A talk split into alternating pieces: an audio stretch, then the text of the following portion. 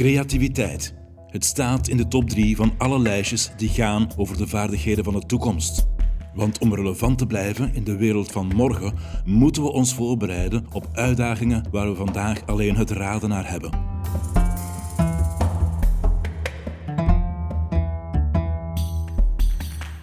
Mijn naam is Walter van der Velde en ik weet wel iets over creativiteit. Met deze podcast wil ik je alle hoeken van de kamer laten zien. Kamer C, met de witte muren die zo hard uitnodigen om beklad en beschreven te worden. Kom erin en laat de deur maar wagenwijd open.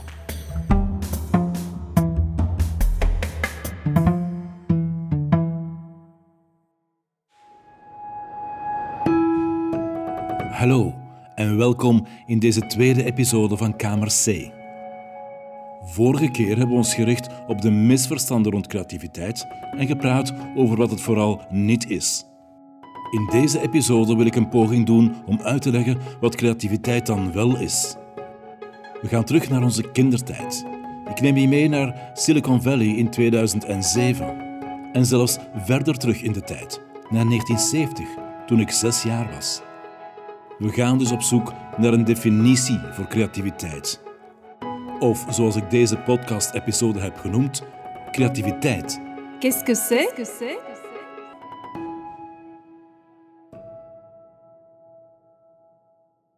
Eerste hulp bij creativiteit. Hier is expert in zakelijke creativiteit, Karl Raats. Dames en heren, u kent ze wel, de lijstjes. De lijstjes met 21st century skills. De vaardigheden die je blijkbaar nodig hebt als ondernemer of als medewerker om echt het verschil te maken. En creativiteit zit blijkbaar altijd in de top drie. En denk, waar komt dat vandaan? Dus ik wil dat even controleren. Wie van u vindt ook dat creativiteit anders naar de dingen kijken, verbindingen leggen die anderen blijkbaar niet kunnen leggen, eh, door een andere bril naar hetzelfde probleem kijken en er heel anders uitkomen, creativiteit eigenlijk wel belangrijk als ondernemer? Ah, oké, ja, dus daar komt dat vandaan. Oké. Ehm, de vraag die daarop volgt is eenvoudig. Wie van u vindt zichzelf creatief? Nou, ik bedoel echt wel olympisch niveau, hè? Dus, dus ja, hè? Je, je wordt wakker, je komt je bed uit, je komt de badkamer binnen, je kijkt in de spiegel en je van, ah, daar heb je hem, de creativo. Hè? Wie heeft dat? Ja, valt een beetje tegen.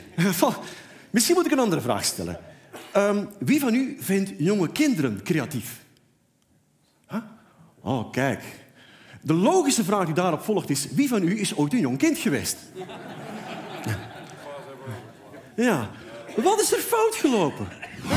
Ja, wat is er fout gelopen? Of misschien beter, wanneer is het fout gelopen? Aan het woord hoorde je Karel Raats, een collega creativiteitsexpert. Een hele goede keynote-spreker die vooral in Nederland bekend is en daar ook echt aan de top staat. Bedankt trouwens, Karel, dat ik dit fragment uit jouw keynote mocht gebruiken voor mijn podcast. Dus wat of wanneer is het fout gelopen? Of zoals Picasso het stelde, elk kind is een kunstenaar, maar het is de kunst om dat te blijven wanneer we opgroeien. Dus hoe en waar zijn we dat kwijtgespeeld? Mijn idee is van, we zijn dat niet kwijtgespeeld. Het is ons gewoon ontnomen. We leven nu eenmaal als mens in een maatschappij die gestructureerd is en waar snel en rationeel denken de norm zijn. Als kind worden we daar al heel vroeg in meegezogen. We leren dat een hond waf zegt en een kat miauw. We leren dat we onze gele stift moeten gebruiken wanneer we de zon willen tekenen en de blauwe voor de wolken. Op school leren we dat 2 plus 2 4 is en dat je een zin met een hoofdletter begint. En thuis leren we eten met mes en vork en zeggen we dank u wanneer oma ons 50 euro toestopt. Met andere woorden, we worden getraind en gedrild om zo goed mogelijk de conventies op te volgen die de maatschappij ons oplegt. En op zich is daar niks mis mee. Zo functioneren we in de breedste zin van het woord en kunnen we met elkaar communiceren. Ons ganse doen en laten bestaat uit denkpatronen. En denkpatronen zijn in feite korte, opeenvolgende acties die ervoor zorgen dat we dingen voor elkaar krijgen, dat we dingen gedaan krijgen. Het zijn aangeleerde processen die automatisch gebeuren en waar we ons vaak niet meer bewust van zijn.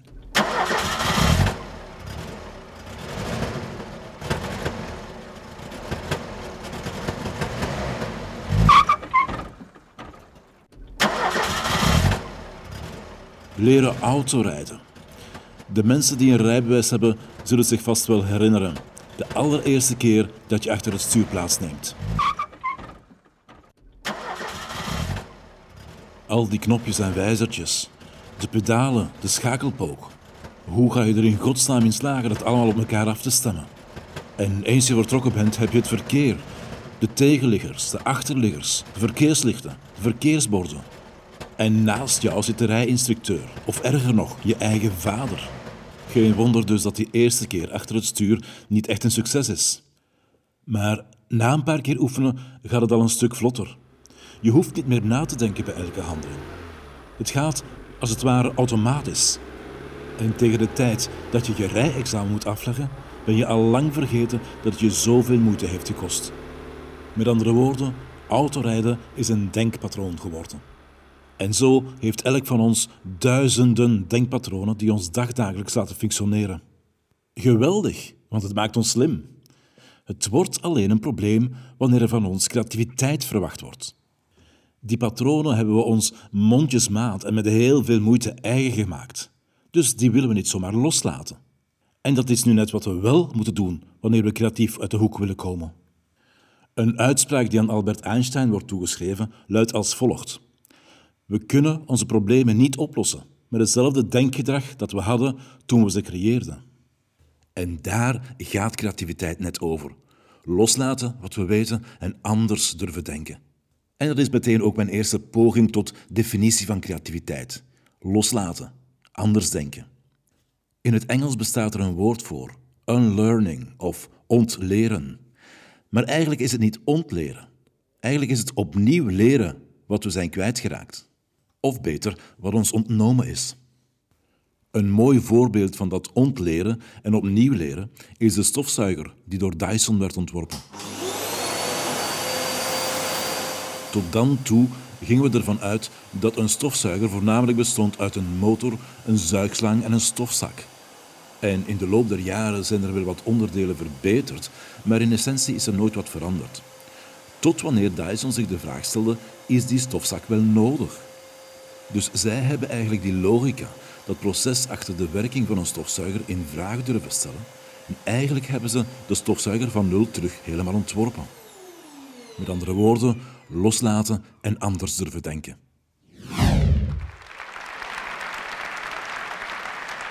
So, three things a widescreen iPod with touch controls, a revolutionary mobile phone, and a breakthrough internet communications device.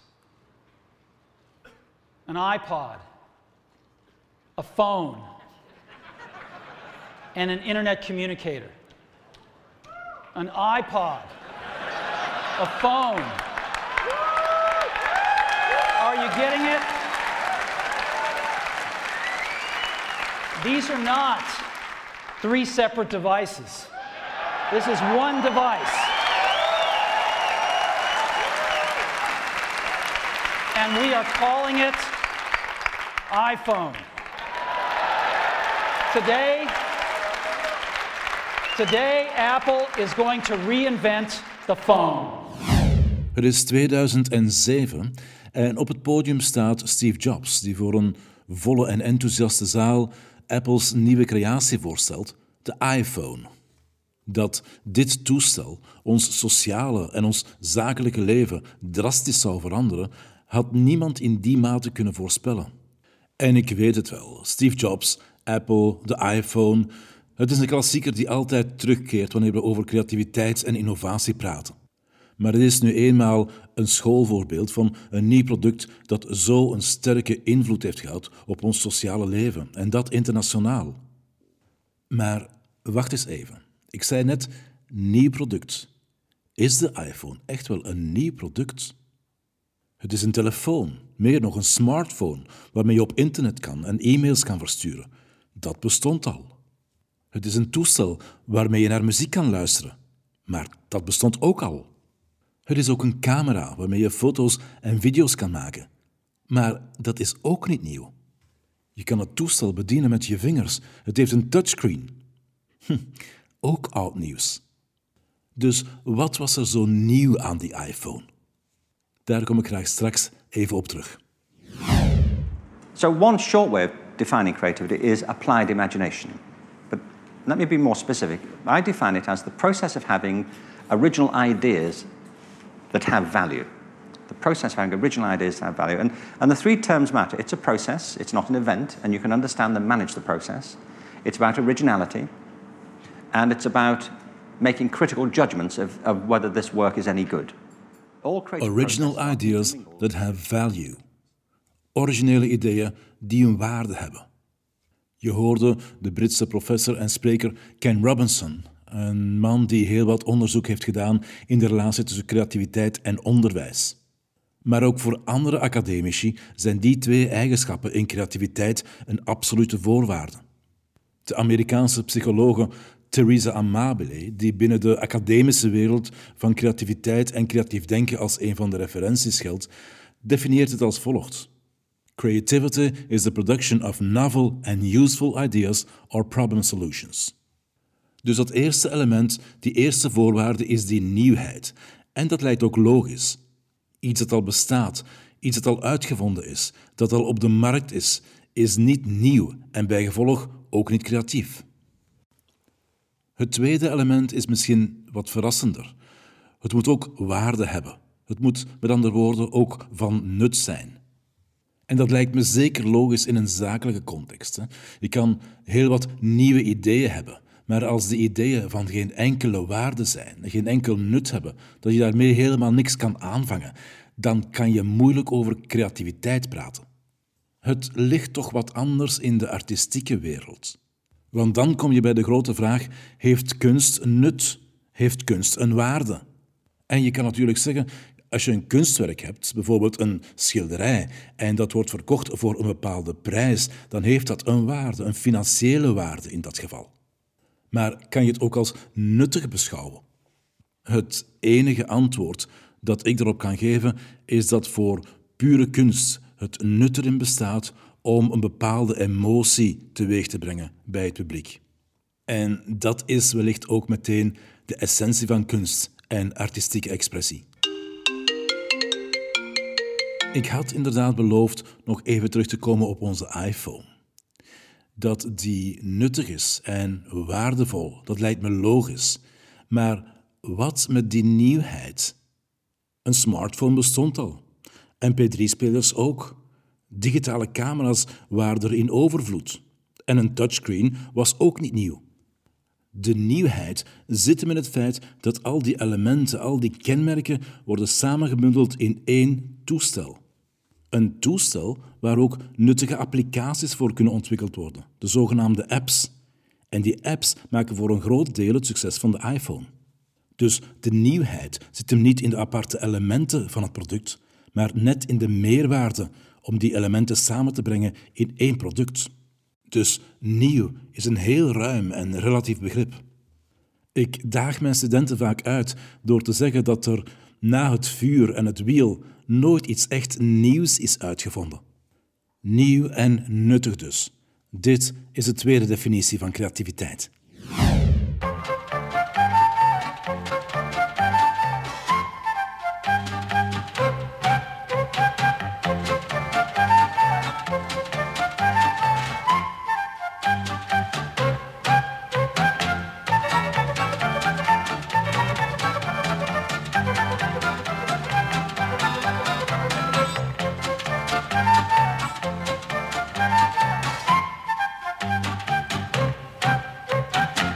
Het is woensdag 6 mei 1970, een warme lentedag en net vier dagen voor mijn eerste communie.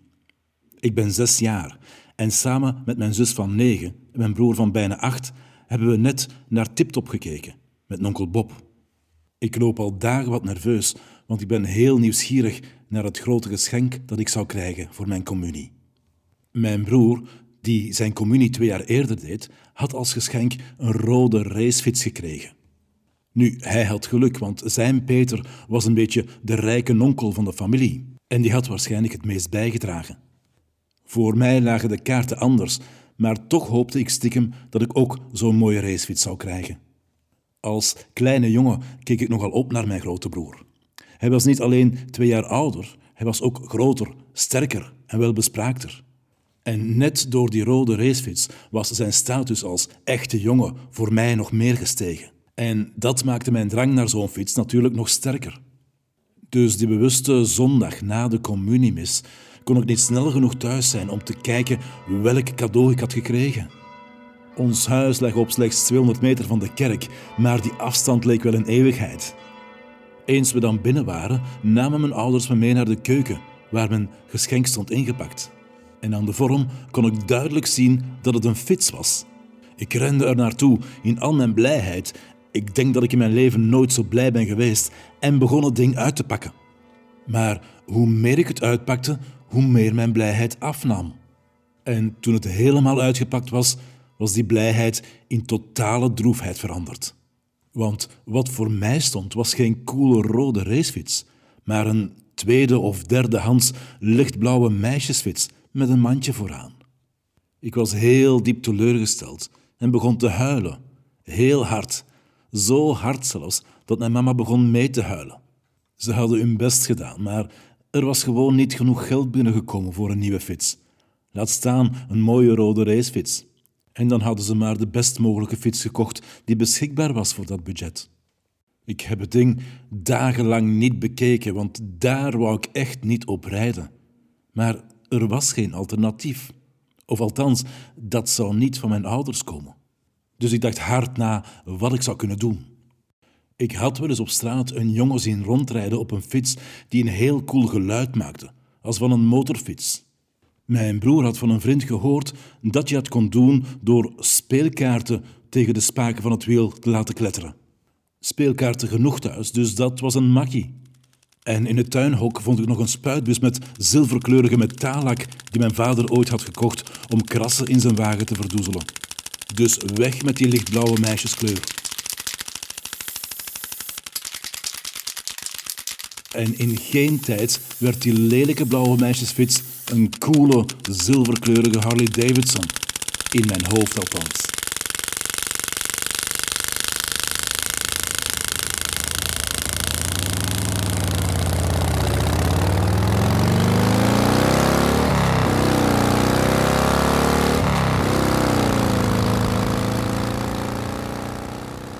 Dit verhaal uit mijn jeugd brengt ons bij de derde en laatste definitie van creativiteit.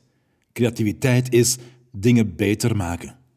Dat kan op kleinschalig niveau, zoals mijn fiets die een Harley Davidson werd en mij twee, drie jaar lang heel gelukkig heeft gemaakt. Of dat kan een impact hebben op heel veel mensen, zoals de koelkast in klei, waarover ik het had in de vorige episode. Eigenlijk zijn we als mens van nature permanent op zoek om onze leefomstandigheden te verbeteren.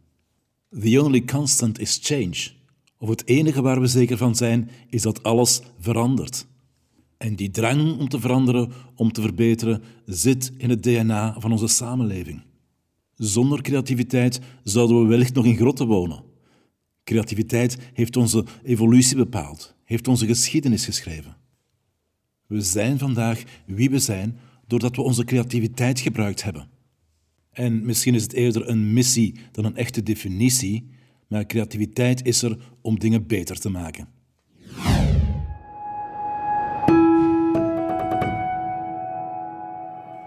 En daarmee zijn we aan het eind gekomen van deze tweede episode, waarin ik gezocht heb naar een definitie rond creativiteit. Het is geen exacte wetenschap en er zal altijd wel een vleugje mysterie rondhangen. Maar ik hoop toch dat je wat lichtjes hebt gezien die dat mysterie voor een deel ophelderen. Volgende keer heb ik het over de vaardigheden rond creativiteit. Ik hoop dat je er opnieuw bij bent.